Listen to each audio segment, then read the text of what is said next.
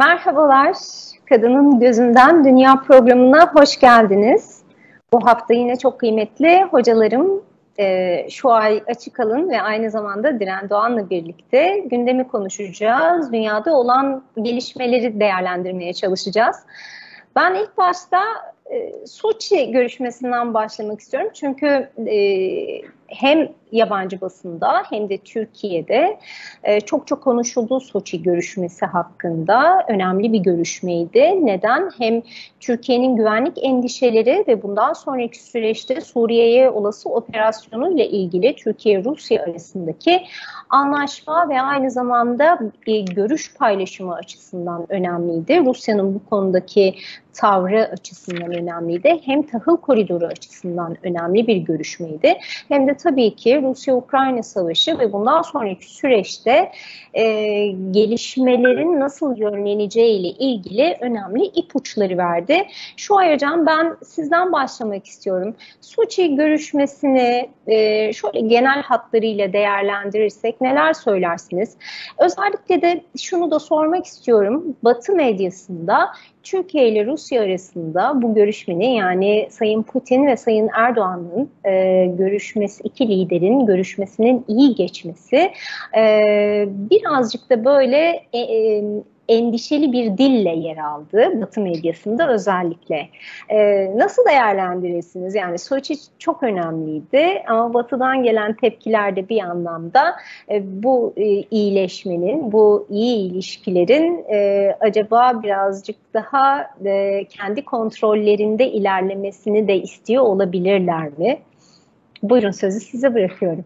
Ee, Ece Hocam teşekkür ediyorum. Tabii Soçi görüşmesi bir kere her şeyden önce Tahran görüşmesinden hemen 17 gün sonra olması açısından oldukça önemli. Çünkü Ukrayna-Rusya savaşından itibaren benim çok sık vurguladığım bir şey var. Şu anda Başkan Putin'le Sayın Cumhurbaşkanımız haricinde yüz yüze görüşen herhangi bir lider yok. Bu çok önemli. Özellikle de tabii benim de çalışma alanım lider diplomasisi bağlamında. Türk-Rus ilişkileri son 20 yılda aslında birçok krizi hem kendi ikili krizlerini hem de bölgesel krizleri aşmakta iki liderin bireysel çabası ve ikisi arasındaki aslında belki uluslararası ilişkilerde de çok kullanılan bir kavram e, liderler arası dostluk veya güven ilişkisiyle açtığını söyleyebilir. Dolayısıyla bu Soçi zirvesi hem tahıl koridoru anlaşmasının gerçekleşmesinden sonra hem de Tahran'daki üçlü zirveden sonra olması anlamında çok kıymetli bölgesel sonuçları olan bir e, zirveydi. Şimdi burada tabii sizin ilk vurguladığınız gibi özellikle Suriye'ye operasyon iki ülke görüşmelerinin de ana gündem maddesini oluşturuyordu. Türkiye'nin duruşunun e, terörle mücadele konusunda değişmeyeceği mesajını Sayın Cumhurbaşkanımız vermişti. E, Soçi'de belki en önemli ifadelerden bir tanesi Başkan Putin'in Türkiye'ye bir kez daha bu konuda Esad hükümetiyle veya Suriye'de Şam e, hükümetiyle yakın diyalog içinde çözmesi gerektiği ifadesini bu kadar açık dille dile getirmesi. Biz bunu aslında uzun süredir biliyoruz. Rusya tarafı Türkiye'nin tekrar bir şekilde Şam yönetimiyle iletişim kurmasını istiyor ama Türkiye'nin ve Sayın Cumhurbaşkanı'nın da bu konuda çok net bir e, yine duruşu var ki bunu da aslında açık dille uçakta da dönüşte bildirdi ve söyledi hem kamuoyuna hem de dünyaya. Bu da e, istihbarat servislerinin görüştüğü ama burada terörle mücadele noktasında bir işbirliği alanının olamayacağını söyledi. E, Suriye yapacağı operasyonla ilgili e, Moskova'nın tutum değişikliğini aslında çok da beklemiyorduk. Bir kere daha Moskova kendi duruşunu ifade etti. Ama önceki dediğim gibi dört operasyonda da bölge ülkeleri ve Washington e, Türkiye'nin terörle mücadele önceliklerini anladıklarını tırnak içinde ifade etselerdi bu operasyonlara karşılardı. E, Cumhurbaşkanı da bu konuda bence net ifadede bulundu Soçi dönüşünde. Burada TSK'ya yapılan ve Türkiye'ye yapılan saldırılar devam ettiği sürece Türkiye'nin operasyon ihtimalinin her zaman masada olduğunu vurguladı. Çok uzatmayacağım. Bugün çok konu konuşacağımızı biliyorum. E, tahılla ilgili de son bir şey söyleyeyim. Soçi Anlaşması e, bence tahıl anlaşmasına artı bir eklemek açısından şöyle önemliydi. E, Başkan Putin'in çok e, net bir isteği ve ifadesi vardı Soçi'de. Bu basına da yansıdı. Rus gemilerine de ne zaman öncelik vereceğimizi sordu. E, bugün de aslında e, Sayın e, Savunma Bakanı Hulusi Akar'ın Büyükelçiler Konferansı'ndaki sabahki konuşmasında önemli bir teknik detay belirtmişti. Tahıl Anlaşması şu anda sadece Ukrayna limanları için geçerli. Yani Ukrayna'dan çıkacak gemilerle ilgili geçerli. Dolayısıyla bu gerçek üzerinden de Başkan Putin'in Türkiye'ye Rus gemileriyle ilgili bir öncelik ya da Rus gemileriyle ilgili bir destek istemesini de ben oldukça önemli buluyorum. Bu tahıl koridoru anlaşmasının bugüne kadar birçok risk barındırmasına rağmen ne kadar başarılı, ne kadar Türkiye tarafında profesyonel yönetildiğinin de bence önemli bir göstergesi deyip hemen sözü tekrar size bırakayım. Çok teşekkürler hocam. Ee, Diren hocam hem aynı konuyu size de e, tabii ki soracağım yani Soçi'nin önemi ama Soçi'de tabii ki konuştuğumuz konular, e, konuşulan konular e, dünyanın da dikkatini çok fazla çekti ve Batı medyasından gelen böyle çatlak sesler, rahatsız olan, e, rahatsız olduklarını belirttiği sesler de vardı. Özellikle de belki birazcık da böyle hani yaptırımlara vesaire biraz da dikkat çekerek Rusya ile olan ilişkiler nedeniyle e, tüm, tüm bu görüşmeleri ki bu görüşmeler sadece Türkiye'nin çıkarına e, ya da Rusya'nın çıkarına hizmet edecek olan kararlar çerçevesinde olmadı.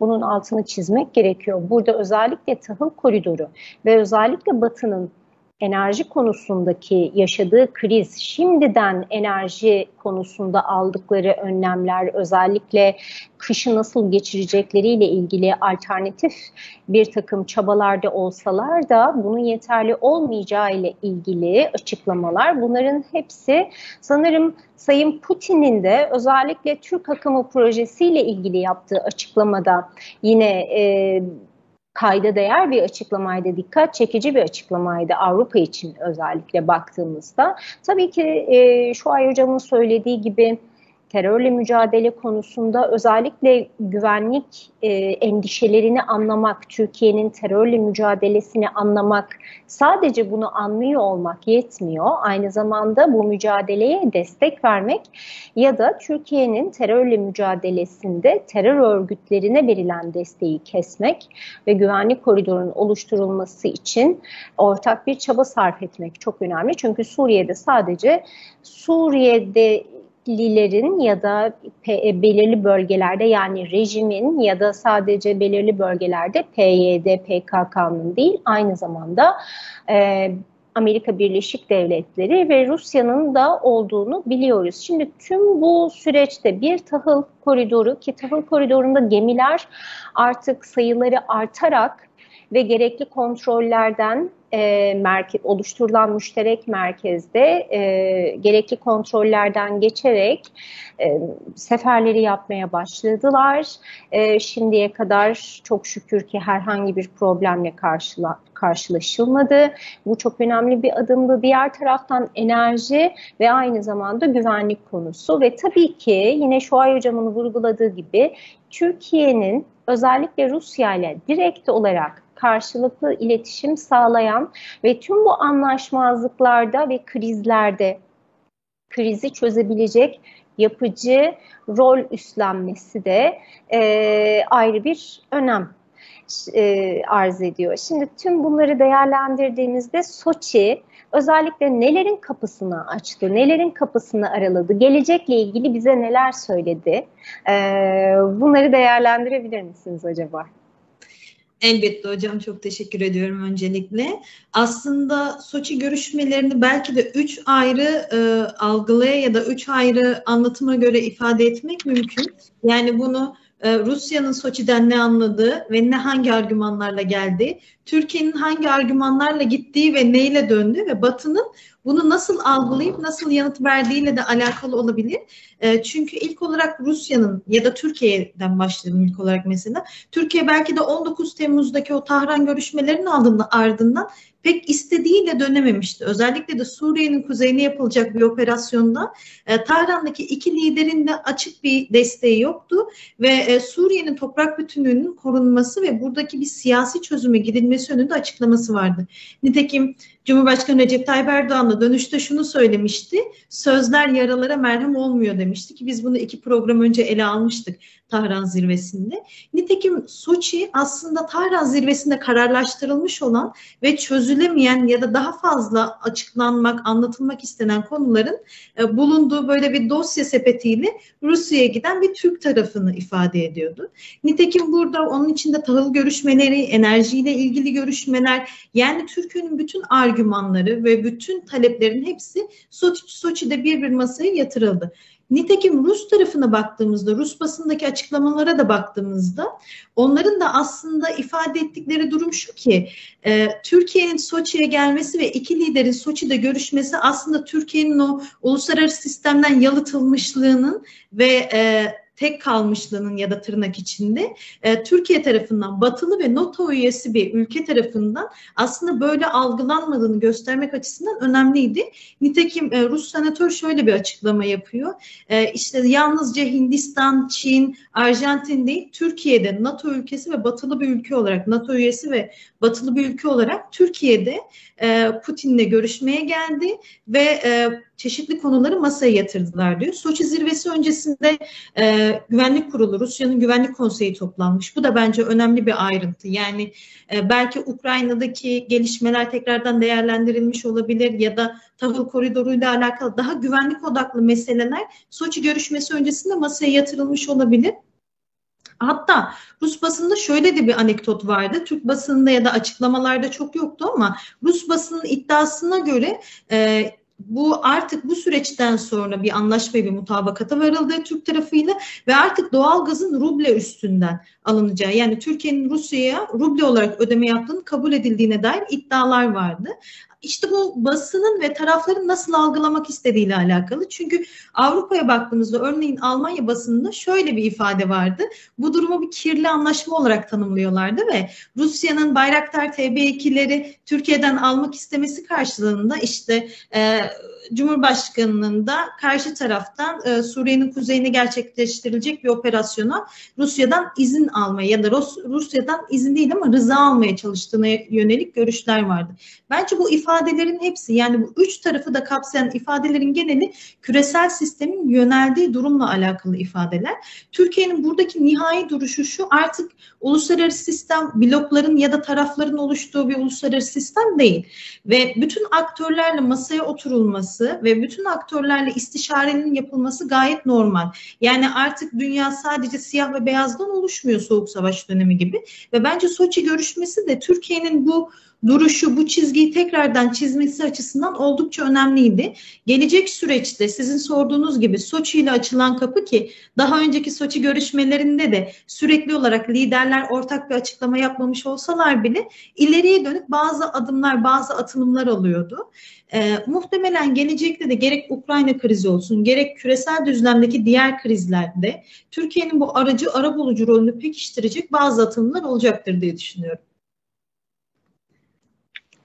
Evet hocam çok teşekkürler. Çok önemli e, bir görüşme olduğunu ve bunun gelecekte de birçok konuda alınacak olan kararlar, önlemler ve dünyada aslında sağlanacak, dünyada yeni oluşacak sistemle ilgili e, önemli bir takım adımları beraberinde getirdiğini söyleyebiliriz. Şimdi hazır Rusya'dan bahsederken, bahsetmeye başlamışken ben e, Zaporojya e, çevresindeki hem e, Rusya'nın askeri faaliyetlerinden özellikle rahatsızlık duyulduğu konusuyla ilgili hem Birleşmiş Milletler hem AB'den gelen açıklamalar ve aynı zamanda tabii ki burada e, yani bir nükleer santralin etrafındaki askeri faaliyetler aynı zamanda o nükleer e, santralin kendisini çok ciddi bir silah haline getiriyor. Yani illa nükleer savaş ya da nükleer saldırı bir ülkenin diğerine e, bir e, bomba atmasıyla gerçekleşmiyor. Aynı zamanda o santral etrafında gerçekleşebilecek olan tüm askeri faaliyetler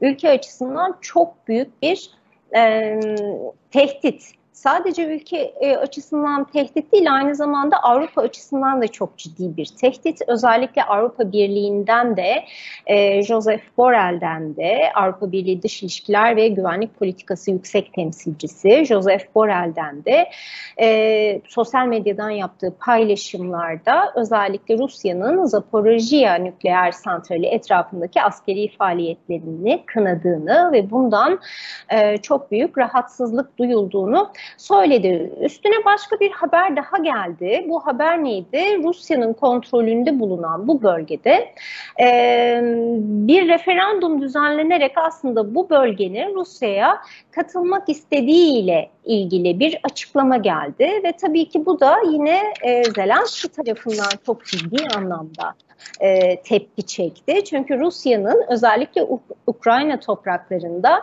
yasa dışı sözde referandumlar düzenleyerek e, Kiev yönetimini hiçe saydığı ile ilgili bir açıklamaydı.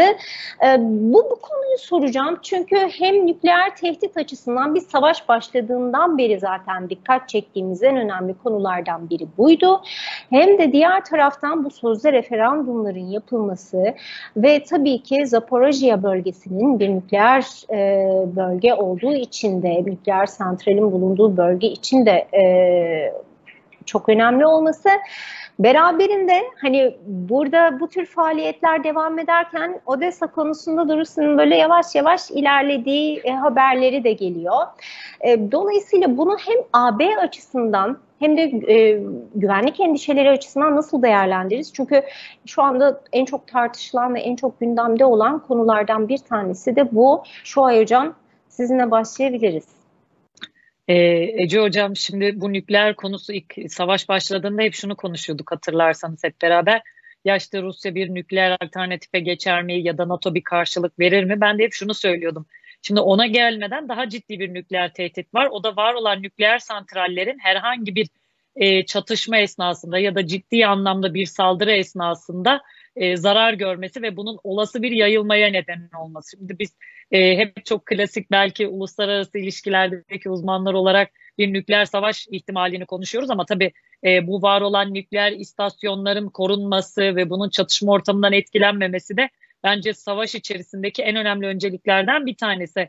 Hemen tabii şunu da söylemek lazım. E, merak eden herkes bunu internette görebilir. Bu nükleer istasyonlar elbette herhangi böyle bir küçük bir e, füze atışı veya basit bir saldırıdan etkilenecek e, yapılar değil. Çok ciddi anlamda hani korunaklı inşa sürecinde de buna göre yapılmış yerler. Ama ne olursa olsun hem savaşın sürmesi hem de çatışmanın boyutlarının değişmesiyle beraber ciddi bir tehdit alanı olarak devam ediyor ki bence e, şu anda sizin de vurguladığınız gibi hem Avrupa bölgesindeki Avrupa'yı geçiyorum. Bunun daha önce Çernobil ve farklı bölgelerde etkilerinin ne kadar geniş alana ne kadar uzun vadede yayılabileceğini gördü dünya birçok farklı deneyimle. Dolayısıyla bunun ben hala e, olası bir nükleer savaş tartışmasındansa daha ciddi bir e, nükleer tehdit alanını oluşturduğunu düşünenlerdenim. Onu bir kere e, dile getirmiş olayım. Bu noktada da e, aslında NATO'nun da sık sık vurguladığı bazı e, şeyler var. Yine burada e, istasyonların, nükleer reaktörlerin olduğu istasyonların zarar görmemesi ile ilgili söylemleri var. Ama savaşın ve çatışmanın doğası gereği biraz kontrol dışı bir alan ama bence hepimizin veya bütün dünya bölge ülkelerinin üstüne düşmesi gereken bir konu. Öte yandan biraz önce söylediğiniz işte Rusların ağırlıklı olduğu bölgelerde bir referandum e, yaklaşımı bu e, Rusya'nın e, aslında Ukrayna-Rusya savaşı başladığında da hep bu konuyu konuşmuştuk.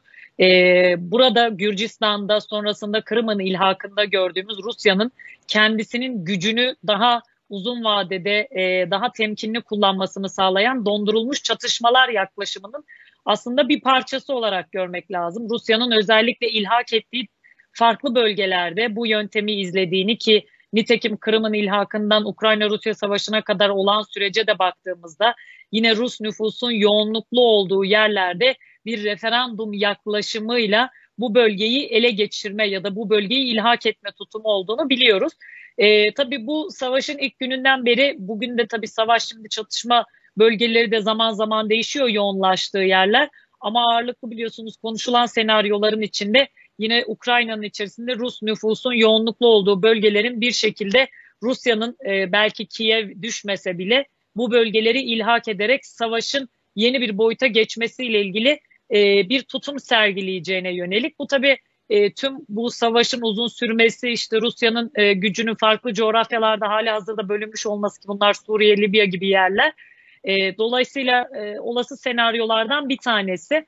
Ama e, şunu da söylemek lazım e, Ukrayna-Rusya savaşında e, Amerika Birleşik Devletleri ve Avrupa Birliği aktörlerinin rolüne baktığımız zaman Avrupa Birliği maalesef bu konuda bana sorarsanız e, pasif kalma noktasında ama e, bir Ukrayna içerisinde referanduma e, Amerika Birleşik Devletleri veya İngiltere diyeyim çünkü Ukrayna'ya çok açıktan ve net bir destek veriyor.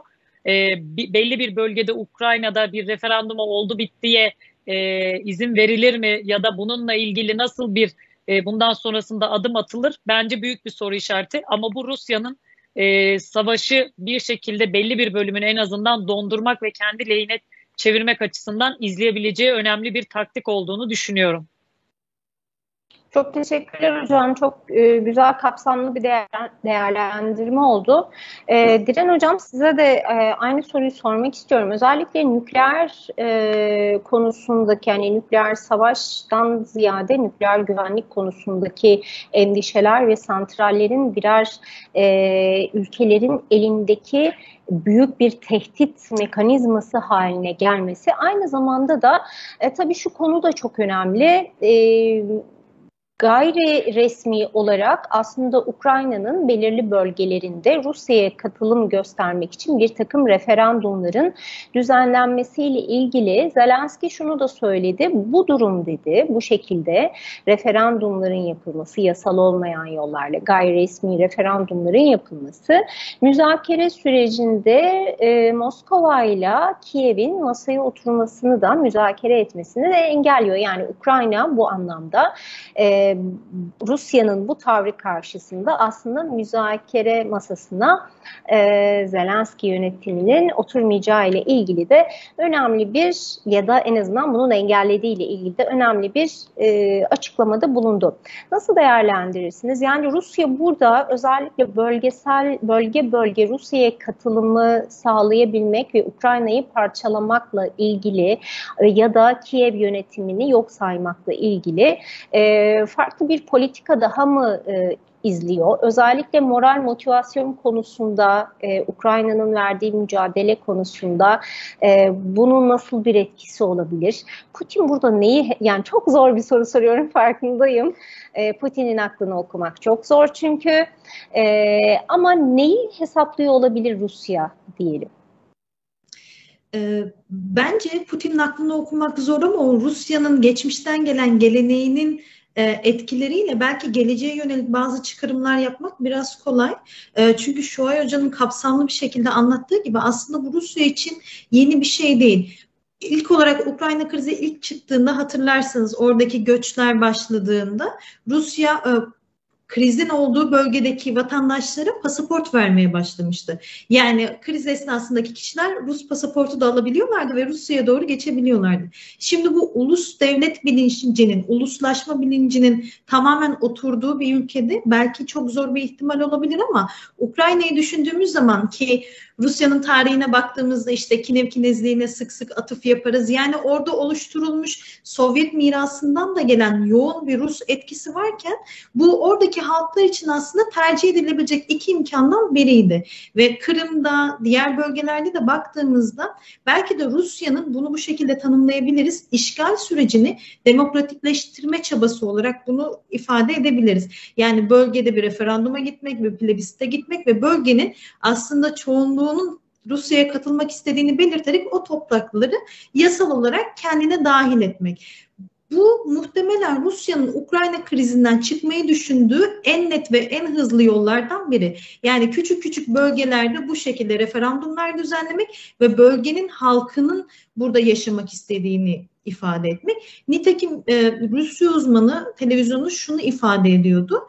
E, bu bölgede evet Ukraynalılar Avrupa'ya doğru kaçtılar ya da Avrupa'ya doğru göç ettiler. işte savaştan kaçtılar ve e, zorluklar yaşadılar. Ama hala orada duran ve e, durmak istedikleri için yani bu topraklar Rus toprakları ve biz burada kalacağız. Toprakları terk etmeyeceğiz diyen bir nüfus var deniliyor. Yani muhtemelen Rusya'dan buraya doğru göç de yapılıyor olabilir ya da orada kalan nüfus. Yani bu stratejinin bilincinde olarak yönlendirilen bir nüfus da var olabilir. Bu dediğim gibi az önce de bahsettiğim gibi aslında Rusya'nın sıklıkla uyguladığı e, bir çeşit demokratikleştirme yöntemi. Nükleer konusuna geldiğimizde şu hocam o kadar ayrıntılı anlattı ki ben belki başka bir kısmına bunun yönelebilirim. Şimdi nükleer kriz dediğimizde düşünebiliyor musunuz? Bir bölgede yaşıyorsunuz, yakınınızda nükleer santral var ve Rusya'nın attığı her bombada sirenler çalıyor ve siz ailenizle yaşayan bir halksınız yani bir vatandaşsınız. Yani bu aslında sadece savaşın o, o geniş çerçevesindeki krizli ve e, yık, yıkılganlığı, yıkıcı durumu değil. Aynı zamanda halkın psikolojisini, insanların psikolojisini de ciddi oranda zedeleyen bir durum. Ve e, bununla ilgili bazı söyleşiler yapılmış. Onları okuduğumda şunu görüyorum. E, sabah akşam hiç fark etmez sirenler çalıyor, çocuklar korkuyor. İşte bazı e, nükleer santrallerin etrafına mayınların döşendiği söylüyorlar. E, belki bu bizim evimizin yanına da döşenmiş olabilir. İşte Ukrayna e, askerleri tarafından döşenmiş olabilir santrale girilmemesi için. Yani bu da aslında nihai hedefe ulaşmak için tüm yıkıcılığı göze alan üst aktörlerin altında bireylerin yaşadığı yıkıcılığın da görülmesi açısından önemli bir nüans. E, ben ama e, şu ayucun o dokundurduğu kısma kesinlikle e, hak veriyorum. Yani evet biz nükleer e, savaşı Armageddon'dan önce işte ziyadesiyle yıkıcı bir şey olarak görürüz ama o ülkelerin içindeki kendi nükleer santralleri belki de o yıkıcılığı kasıtlı olarak yapmamak ve sorumluluğu ülkenin üstüne almamak için e, başvurulabilecek bir tehdit. Umarım Ukrayna krizinde de bu tehdide başvurulmaz. Çok teşekkürler hocam. Biz de o şekilde umuyoruz. Ee, şimdi araya ben başka bir e, haber e, sokmak istiyorum. Birazcık bugün gündemi meşgul eden haberlerden bir tanesiydi. E, Trump'la ilgili. Trump biliyorsunuz önümüzdeki seçimlere katılacağını tekrar ima etti. E, önemli açıklamalarda bulunuyor ve sonrasında ne oldu? FBI ajanları Florida'daki evimi bastı diye Trump açıklama yaptı. E, birazcık hani haberle ilgili bilgiyi vereyim. Ondan sonrasında da neler oluyor? E, hani Trump'ın çünkü dava süreçleri de devam ediyor. Aynı zamanda tekrar aday olabilecek mi? E, Amerika Birleşik Devletleri'nin içinde yaşanan sorunları ve aslında Biden'ın da çok da Amerika Birleşik Devletleri halkının acaba beklentilerini karşılıyor mu? Önümüzdeki seçimlerde ne olur? Çünkü 2024'teki başkanlık seçimlerinde e, Trump dedi ki bu tür baskınlarla evimi çok sayıda FBI ajanı işgal etti dedi.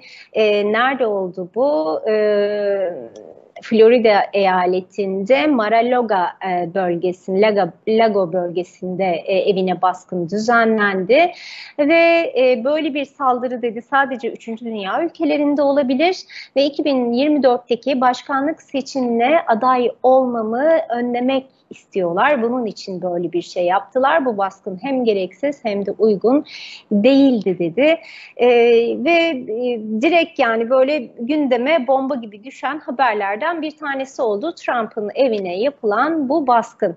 Şimdi Amerika Birleşik Devletleri'nde özellikle 2024 seçimleriyle ilgili olarak Trump'ın bıraktığı bir mirasın olduğunu biliyoruz kendi başkanlık döneminde. Ee, aslında hani Trumpizm diye de adlandırılan bir takım söylemlerde bulunduğunu da biliyoruz ve bunların e, bir kısmının da açıkçası çok da fazla eleştirisini e, kendi adıma konuşayım ben yaptım. Neden? Kadınlarla ilgili söylemleri, bilim insanları ile ilgili söylemleri belki birazdan konuşacağız. Tekrar aşı denemeleriyle ilgili özellikle koronavirüsün yeni varyantı aşısının e, yayılması ve bunun üzerine yapılacak olan aşı denemeleri, e, aşıya karşı olan söylemleri, işte yok dezenfektanı damardan enjekteyle zerk edelim vesaire gibi e, açıklamalar, liderler arasındaki diyalogları Twitter'ı bir diplomasi aracı olarak kullanmaya başlaması, ani karar değişiklikleri ve aynı zamanda tabii ki Trump'ın e, bir başkan olarak da e, özellikle e, kongre baskınında e, yap, kongre baskını öncesinde yaptığı konuşma ve bu baskın sırasında yani birazcık daha toplumu şiddete yönlendirmesi özellikle toplumda hem Hispaniklerle ilgili hem de e, farklı etnik kökenlerden gelen insanlarla ilgili söylemleri, bütün bunların hepsi e, Amerika Birleşik Devletleri içerisinde farklı bir e, kitlenin, farklı bir görüşün çok da alışkın olmadığımız bir takım aslında eylemlerin ortaya çıkmasına neden oldu. Şimdi 2024'te tekrar başkanlık başkanlığa aday olacağı ile ilgili e, bir takım sinyaller veriyor ve bunun sonrasında da böyle bir baskın yaşanıyor. E, nasıl yorumlarız bunu? E, bu bize e, Amerika tekrar mı karışıyor hocam? Trump tekrar bir şeyleri karıştırmaya çalışıyor mu? Trump ne yapmaya çalışıyor daha doğrusu? O Trumpizm aslında dünyanın da rahatsız olduğu açıkçası. Birazcık daha ötekileştirmenin e, körüklendiği o Trumpizm geri döner mi? Amerika'da izi çok mu kaldı bunun? Ne dersiniz? Valla Ece hocam. hocam bence Amerika Trump başkan olduğundan beri hiç yaşamadığı değişik şeyler yaşıyor. İşte kongre baskını gördük. Dün gece hakikaten Trump'ın evine yapılan baskında e, yanılmıyorsam Amerikan tarihinde bir ilk herhalde. E, inanılmaz senaryolar var. Dün geceden beri ben de Amerikan basınını da takip ediyorum. Şimdi bir taraf diyor ki e, aynı sizin bahsettiğiniz gibi olasılıklardan işte e, Trump'ı e, başkanlık seçimi öncesi çünkü Biden'ın açık ve aleni giden bir kötü gidişatı var hem iç politika hem dış politika hem ekonomide e, Trump'ın da kendi destekçilerinin cumhuriyetçiler arasında yükseldiğini biliyoruz. Böyle bir dönemde işte Trump'ın e, evinde belge bularak suçlu çıkarmak isteyenler var diyen var. İlginç bir bakış açısı daha okudum e, sabaha karşı Amerikan basınında. Bir kısımda diyor ki e, bunlar biraz daha demokratlara yakın basın organları ve sosyal medya platformları. E, işte FBI direktörü Trump'ın atadığı FBI direktörüydü. İyi arkadaşı kendini e, böyle bir şey yaptırarak aslında daha da güç kazanmaya çalışıyor diyenler de var. Yani e, bence Amerikan kamuoyu da şaşkın. Aynı kongre baskınında olduğu gibi e, ben hep şunu söylüyorum. Siz de Ece Hocam iletişimcisiniz aynı zamanda. Şimdi bir Vietnam etkisi vardı. Amerika'nın işte bu iletişim araçlarıyla dünyaya savaşı anlattığı bu bir kırılma noktasıydı uluslararası ilişkilerde. Amerika genelde bu tarz konularda dünyadaki krizleri işte hem kendi kamuoyuna hem de dışarıya anlatmak konusunda mahir bir ülke ama kendisi hiç yaşamadığı krizlerle yüz yüze kalınca onlar da böyle bir tepkiselde af, afvallıyor. E, bence dünkü Trump'ın e, ev baskınının arkasında birçok farklı etmen olabilir. Henüz bilmediğimiz için e, ben de biraz daha böyle hani orası ne yapıyor, ne diyor tarzı baktım. Bence gelecek günlerde Trump'ın çünkü şöyle bir yaklaşım vardı. Kasım'da ara seçimlerden önce Trump'ın destekçileri bile Trump'ın aday adaylığını açıklamasını istemiyordu. Hani tepki çekmemesi, ara seçimlerde bir güç kaybı yaşanmamasından e, yaşanmaması için e, ara seçimlerde de cumhuriyetçilerin e, önemli ölçüde güçleneceğine dair anket çalışmaları var. E, belki bu e, işte ev baskınının arkasında arkasından sonra Trump'ın adaylığının açıklanma süreci eğer olacaksa hızlanabileceğini düşünenlerdenim. Ama öte yandan da arkasından neler çıkacak ben de çok merak ediyorum. Çünkü e, hem Trump'ın kendi açıklamaları hem de Trump döneminden sonra biliyorsunuz işte danışman Bolton'un da sadece Amerikan siyasetine değil dünya siyasetiyle de ilgi, ilginç açıklamalarına dünya tanıklık etti.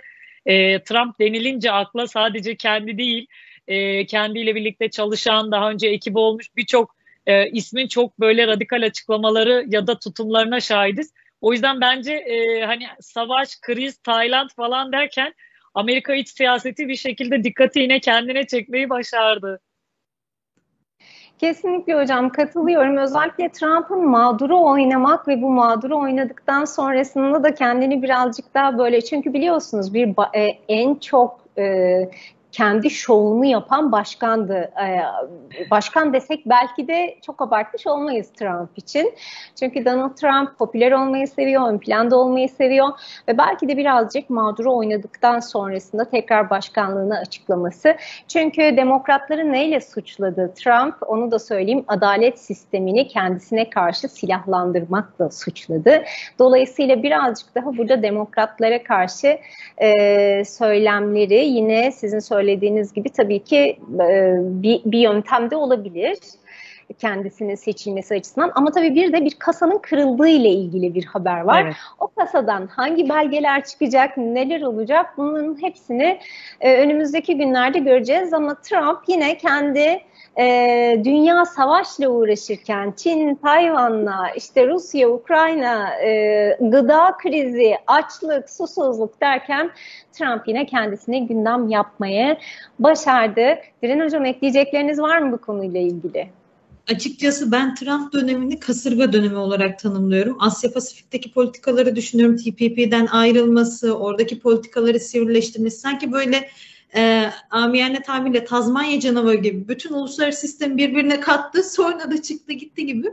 Ama e, Trump'ın bu evinin baskını belki de gerçekten de magazinsel açıdan ya da böyle biraz daha e, kol sağlamak için de olabilir. Çünkü demokratlar muhtemelen gelecek yıl gelecek seçimde ciddi bir lider krizi yaşayacaklar. Biden'ın gerek yaşı şimdi bir Pelosi'nin çıkışı var. Pelosi bu e, başkanlık adayı olmak için mi bu çıkışı yaptı ama onun da yaşı ziyadesiyle ileride. Kamala Harris'in bütün demokratlar için destek almadığı gerçeği var. Yani demokratlarda bir böyle sanki liderlik krizi yaşanacak gibi ve pisti bu doğrultuda biraz daha Trump'ı bırakmış gibi görünüyor. Yani Cumhuriyetçilerin biraz daha parlama dönemi başlıyor gibi.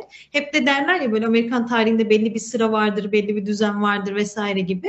Belki de aynı zamanda Amerika'nın tarihinde bu düzen vardır sözünü ziyadesiyle ortadan kıran aktör ya da kıran başkan bence Trump'tı. E, ve Trump dönemi politikalarını tekrardan Amerika tekrar görmek istiyor mu? O Trumpizmi Cumhuriyetçilerin hangi kanadı destekliyor? Yani ne kadarı destekliyor onu da bilmiyorum. Tabii bunu aday olduktan sonra seçimlerde göreceğiz. Ama Amerika'nın bu gerilemeye başladığı söylemlerin ortaya çıktığı zaman e, özellikle de kongre baskınıyla zirveye çıktığı bir dönemdi ve bu da Trump döneminde gerçekleşmişti. Yani Amerikan kamuoyunun bunu dikkate alması ve belki de seçimlerde buradan demokratların şeyi yapıyormuş gibi oldu ama Trump haklarını düşündüğümüzde Trump'ı düşündüğümüzde kime oy verirseniz verin ama Trump'a vermeyin gibi oluyor. Çünkü bütün sistemi yerle yaksan etti, yerinden oynattı ve biz hala o kırılmaların neticelerini yaşıyoruz. Tayvan krizinde bile bu süreci yaşıyoruz. Ee, ondan dolayı belki de Trump'ın stratejisi bizim bile tahayyül edemeyeceğimiz büyük bir strateji ve bu baskın sadece o stratejinin başlangıç adımını oluşturuyor olabilir. Evet olabilir. Yani Trump bize e, öyle notalara getirdi ki hani bu çok çok e, farklı bakış açılarıyla değerlendirip aslında ne yapmaya çalıştığını yani yine dünyaya karıştırmak için hani acaba bir adım atar mı diye çok ciddi endişeler taşıyoruz. Çünkü e, başkanlığı zamanında gerçekten hiç görmediğimiz şeyleri gördük, şahit olduk. Zaten Pelosi'ye de cadı dedi. Hani bu arada yani e, lafını da hiç esirgemiyor. Her her liderle de kavga etti, tartıştı. Hocam şey de var. Pelosi'nin de kağıtları yırttığı bir sahne vardı mesela. Ben o sahneyi hiç unutmuyorum yani böyle Trump'ın arkasında. Ece Hocam ben de e, liderlik çalışan birisi olarak Trump'ı evet. e, çok hani son 20-30 e, yıldır çok farklı liderler var dünyada. İşte başta Sayın Cumhurbaşkanımız e, Putin yani güçlü liderler e, profilleri var. Çok merak edilen, çok incelenen. Ben Trump'ın böyle bir lider olduğunu düşünüyorum ve hani istatistiğini çıkarmadım ama e, bir literatür taraması yaptım geçtiğimiz aylarda. Amerika'da yani sadece Amerika içerisinde Trump'ın liderliği sadece uluslararası ilişkilerde değil işletmeden işte birçok farklı multidisipliner alanda çok çalışılmış. E, bu da şunu gösteriyor. E, belki biz dış göz olarak yani bir Amerikalı olmadığımız için, Amerikalı olmadığımız için e, ama yine de çok merak edilen, çok konuşulan, belki bizim Amerika sistemi içinde çok farklı gördüğümüz ama e, yenilik bağlamında birçok şeyde içinde barındıran bir liderliği var Trump'ın ne olursa olsun. E, ve bence de dünyada şu anda birçok lider Biden yerine Trump'la muhatap olmayı tercih ederdi diye düşünüyorum. Yani e, olabilir, haklısınız. Bu arada e, kitabınız da var. E, lider diplomasiyle ilgili çok da kıymetli bir kitap. Ben onu da yani gerçekten özellikle bu alanda çalışanların okumasını da tavsiye Sağ ederim. Dün elimdeydi kitabınız. O yüzden Sağ olun. eklemek istedim. Şimdi diğer bir haber tüm dünyayı ilgilendiren bir haber. Bugün birazcık böyle birazcık daha e, dünyada olan gelişmeleri kısa kısa değerlendirelim istedik. Çünkü e, kadının gözünden dünyada aslında her şeyi görebilmeyi e, ve değerlendirebilmeyi gözden kaçırmamayı e, kaçırmamaya dikkat dikkat ediyoruz. Ee, özellikle COVID ile ilgili, e, bununla ilgili yazılan çok fazla makaleler de oldu e, varyantlarıyla alakalı. Çünkü sürekli yeni varyantlarla e, aşılar da tartışılıyor. Yani olduğumuz aşılar acaba yeni varyantlarda etkili oluyor mu?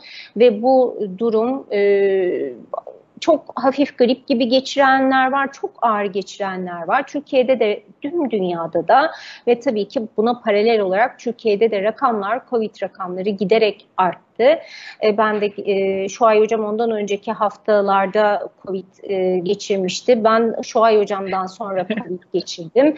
Yani etrafımda Covid olmayan kimse kalmadı. Neredeyse dünyada kimse kalmayacak. Özellikle BioNTech ve Pfizer yeni Covid varyantları içinde aşı klinik denemelerine başlamış.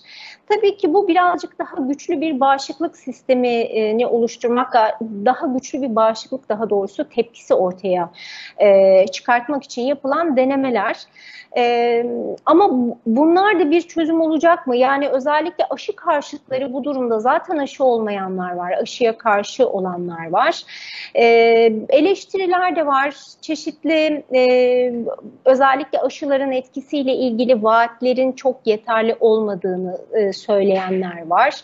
E, bu aşıların vücut, vücutta nasıl etki bıraktığı ile ilgili aslında birçok araştırma yapılıp da e, hem COVID den bırak yani Covid-19'un bıraktığı bu salgının bıraktığı etkiler var.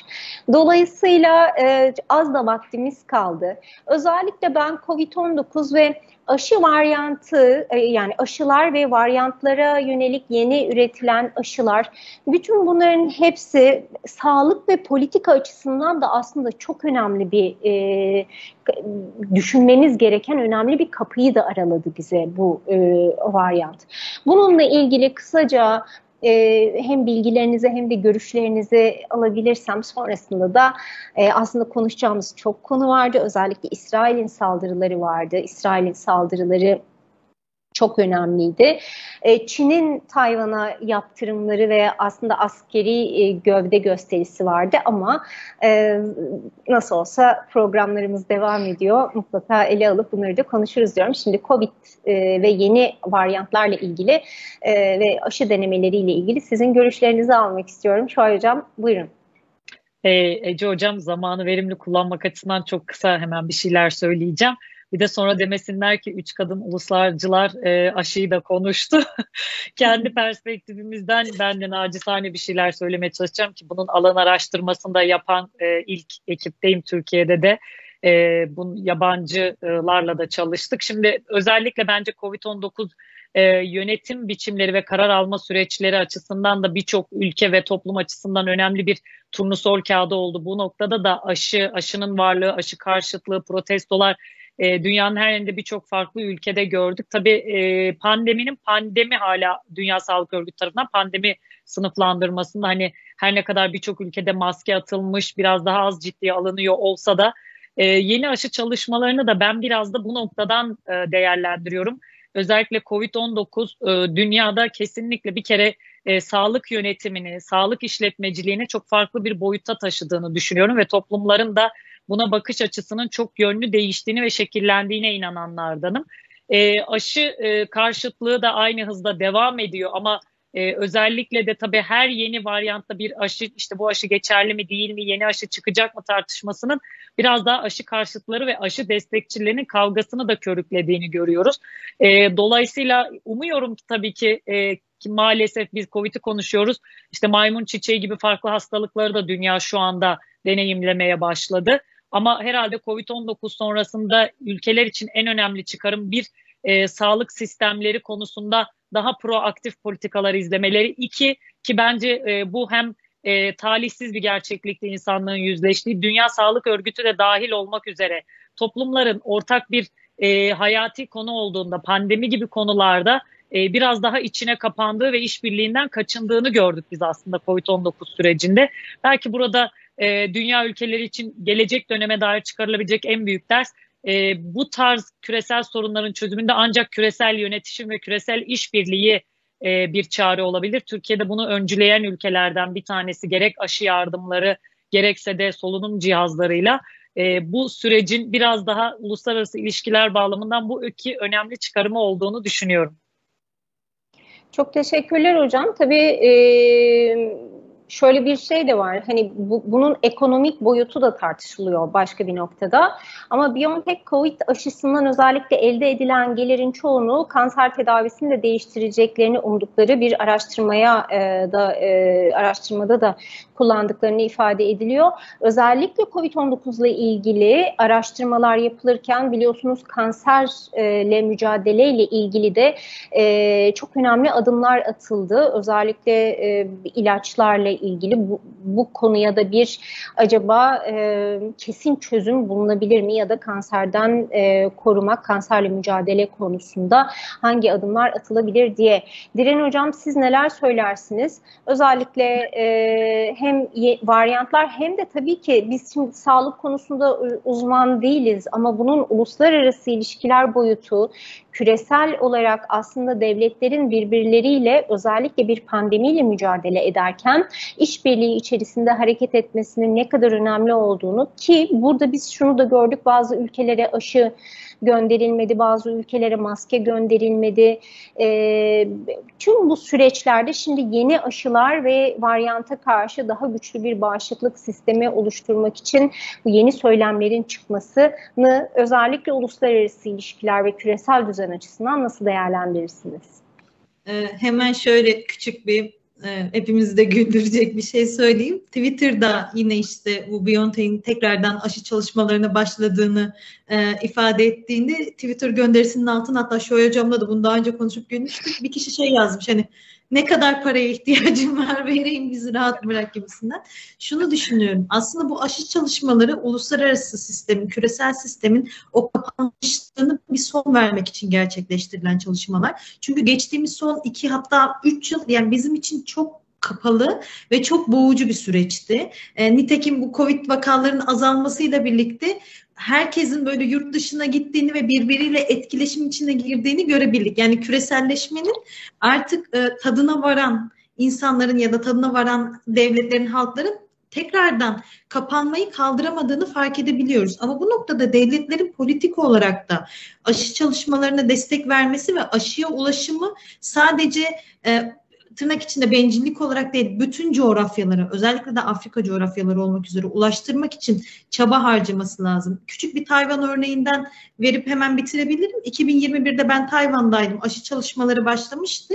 Ancak işte bu BioNTech'in daha etkili olduğu yönündeki yorumların üstüne hani halktan da BioNTech aşı vurulmak üzerine bir talep vardı. Bunun üstüne Tayvan BioNTech'le e, ikili anlaşmaya varmak üzere masaya oturdu. Ancak Çin'in müdahalesiyle bu e, anlaşma yarıda kesilmiş oldu. Daha sonra işte bu biliyorsunuz TMCS mikroçip e, dünya devi mikroçip firmasının CEO'su tekrardan BioNTech'le görüşmeye çalışmıştı. Yani şunu söylemek istiyorum. Devletlerin ya da aktörlerin netice olarak halklara ulaştırmak istediği, vatandaşlara ulaştırmak istediği aşıda bile devletlerin politikaları e, ve kendi kırmızı çizgileri bir ön barikat olabiliyor. E, bence bu dünyanın gelişim ve küresel yönetişim için önemli bir sınavdı ve sınav hala devam ediyor. İlerleyen süreçte de bu sınavı e, tam notla geçmeyi umut ediyorum. Çok teşekkürler. Ee, kıymetli hocalarım, çok keyif aldığımız bir program oldu. Umarım e, izleyenler de aynı şekilde programdan keyif alırlar. Değişik konular konuştuk. Dünyada gündemdeki konuları konuştuk. E, şu ay e, hocama, Diren hocama çok çok teşekkür ediyorum değerli katkıları için. Önümüzdeki hafta görüşmek üzere diyorum.